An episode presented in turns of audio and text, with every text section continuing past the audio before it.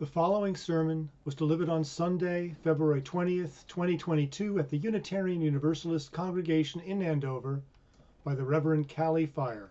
The title of the sermon is Interesting Things About Circles. Here begins the sermon.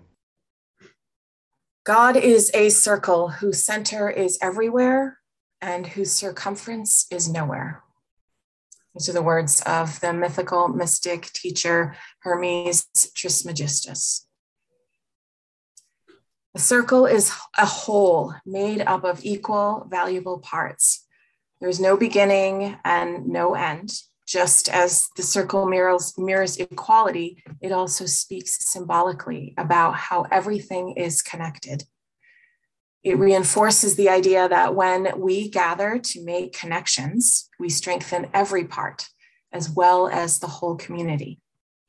When we form a circle, we are part of a community of equals striving for depth and meaning. We are on a journey. It is the traveling itself that is important, not the destination. Anathea Francine talks about the significance of the form of circle. When we sit in a circle, she says, it reminds us that the point of reference is in the middle, and the middle is both empty and full of everything. Everyone is equidistant from the middle, so there is no sense of hierarchy. The point of reference changes as different people speak.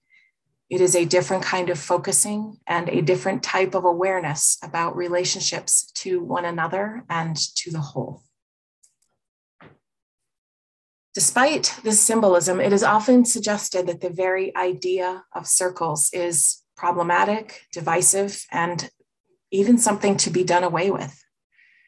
There was, in fact, a statement in the UU resources for this month's theme of widening circles that states, quote, don't we know that on the edge of circles, hate makes its home, end quote. But this idea does not work for me. One of the principles of ecolog- ecologically based permaculture practices, the principle use edges and value the marginal, directly counters that idea. This principle is based on the interface between things as the place where the most interesting events take place. These are often the most valuable and diverse and productive elements in an environmental system. They are where different environments interact. That area is a fertile one in nature and should be in society as well the meeting and interaction of different cultures, genders, age groups, and belief systems can be a fertile zone of ideas, solutions, and inspiration. The circle is a profound transcendent symbol. It is said to represent wholeness, completion, inclusion, the life cycle, heaven, eternity, and even the universe.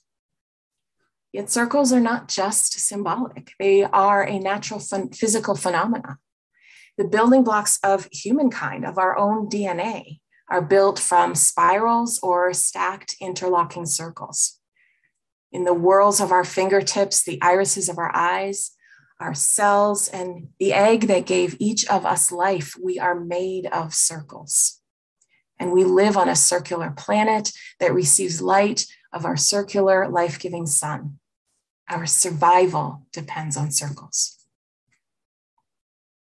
In September, I delivered a sermon, Draw the Circle Wide, and I shared then that, contrary to the idea we might resist creating circles, it is innate within our human nature to do so.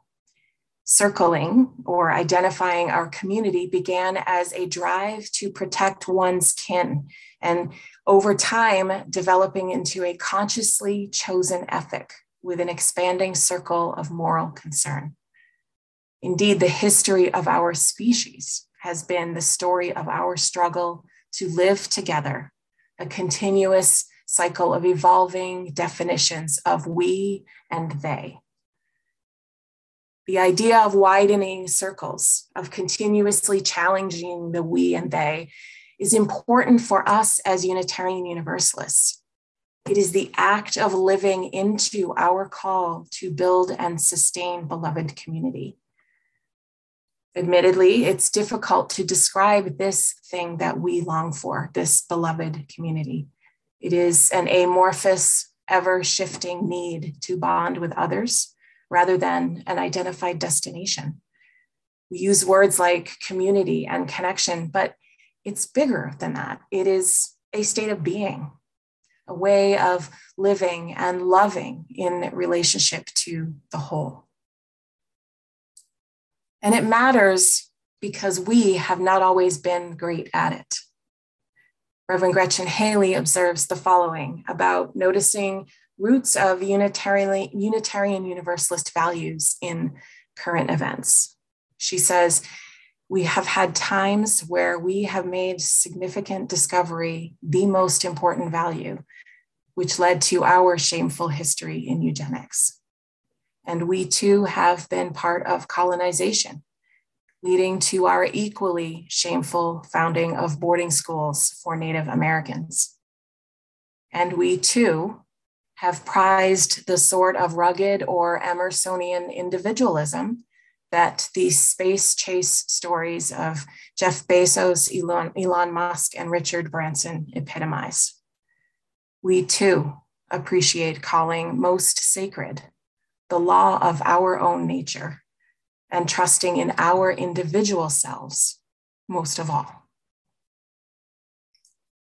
But it's important to stay engaged in this conversation, to see this evolutionary cycle of widening our circles, of increasing our concern, compassion, diversity, and inclusion as a product of our human resilience.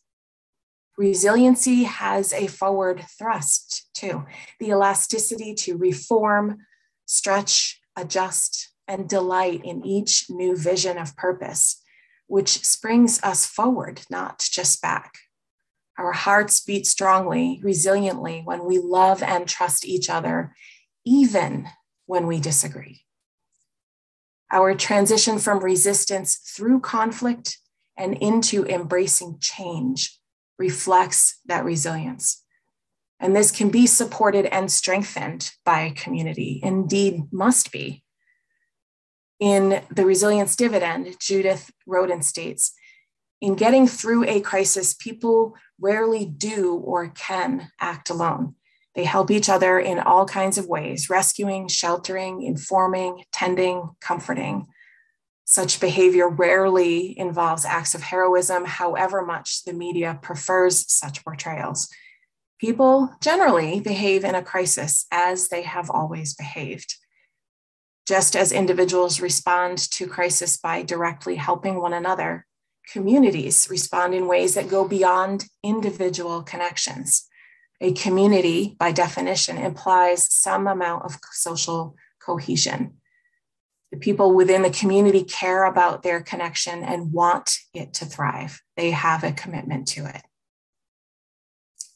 Stephen Covey introduced the concept of circles of concern and influence as a thinking tool for where to focus our energies. So, within our circle of concern are issues such as social or ecological problems, as well as those involving other people. Within our circle of influence are things that we have a much greater ability to maneuver and direct, things that we have more control over. Now, for the vast majority of us, our circle of influence, where we have control, lies inside of our circle of concern, which is where we have anxiety. We cannot influence all the things that we are concerned about. So, when we spend our time acting in the outer circle of concern, worrying, generating fear, and playing out disaster scenarios of what could happen, we use up available energy that could be spent in our circle of influence.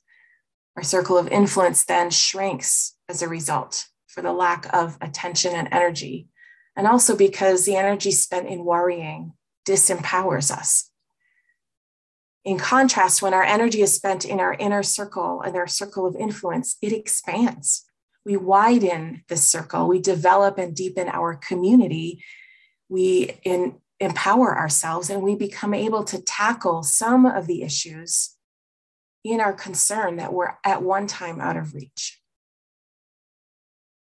Returning to Gretchen Haley, In our exhaustion and in our grief, it is understandable that we have lost some of our resolve for the common good. It is understandable that individualism would feel alluring, safer, familiar, deeply familiar, both in how we would interact in the world and how we would want to show up in our church. And it would make sense that we would show up in this moment in our church with a strong tilt toward individualism. We have made so many sacrifices. And individualism, in the words of a colleague, Reverend Cheryl Walker, tastes like food we've been hungering for. And after some time, we would remember that if there was ever a time to lean into true community, it is now. We remember that, as Thich Nhat Hanh would say, we inter are. You are of me, and I am of you. We are of each other, all of us. This is a time to work together to create the world we want for ourselves and for those we care about. Angel Kyodo Williams writes It's the community's job to figure out how we can stretch into the so called margins to broaden our understanding and the ability to be inclusive. Inclusivity is not how do we make you a part of what we are, but how do we become more of you? We have to get clear that an essential aspect of our practice is to shift these things internally for ourselves because our personal liberation, the very thing we come to Dharma for, is completely bound up in making these kinds of changes. We heard in the words of Marge Piercy from our reading that Nancy offered today I want to be with people who submerge in the task, who go into the fields to harvest and work in a row and pass the bags along, who are not parlor generals and field deserters, but move in a common rhythm when the food must come in or the fire must be put out.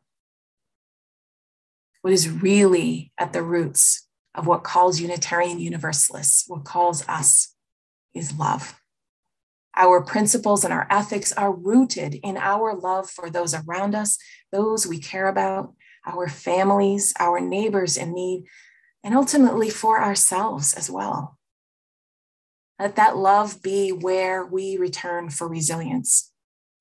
We all can be catalysts for change, but change does not come easily and it rarely comes swiftly.